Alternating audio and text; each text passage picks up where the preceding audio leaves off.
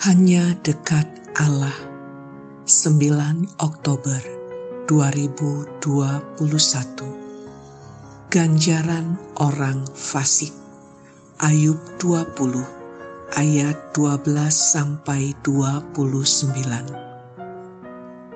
Sungguh pun kejahatan manis rasanya di dalam mulutnya sekalipun ia menyembunyikannya di bawah lidahnya menikmatinya serta tidak melepaskannya, dan menahannya pada langit-langitnya, namun berubah juga makanannya di dalam perutnya, menjadi bisa ular tedung di dalamnya.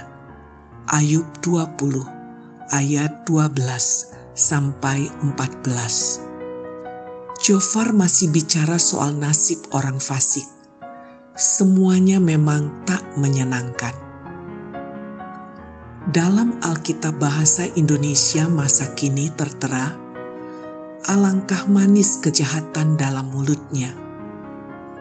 Rasanya sayang untuk segera menelannya, sebab itu disimpannya di bawah lidahnya, supaya lama ia menikmatinya. Tapi makanan itu berubah di dalam perut, menjadi racun pahit, pembawa maut. Kejahatan memang manis. Tak heran banyak orang merasa ketagihan melakukannya. Dan akhirnya memahaminya sebagai kebenaran.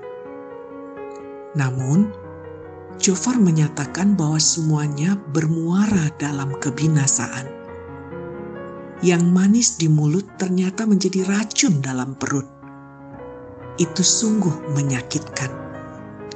Bahkan dalam ayat 18 sampai 19 dinyatakan ia harus mengembalikan apa yang diperolehnya dan tidak mengecapnya. Ia tidak menikmati kekayaan hasil dagangnya karena ia telah menghancurkan orang miskin dan meninggalkan mereka terlantar.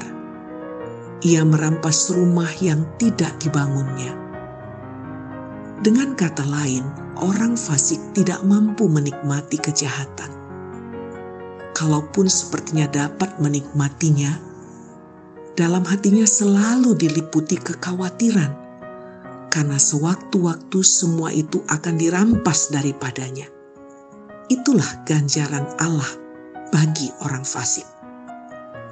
Apa yang dinyatakan Jofar memang benar, namun karena menyatakannya di hadapan Ayub, sembari marah, Jofar secara tak langsung telah menghakimi Ayub. Di matanya Ayub termasuk golongan orang fasik. Buktinya adalah semua yang dimilikinya musnah, sebagaimana ganjaran terhadap orang fasik. Salam semangat dari kami, literatur perkantas nasional, sahabat Anda bertumbuh.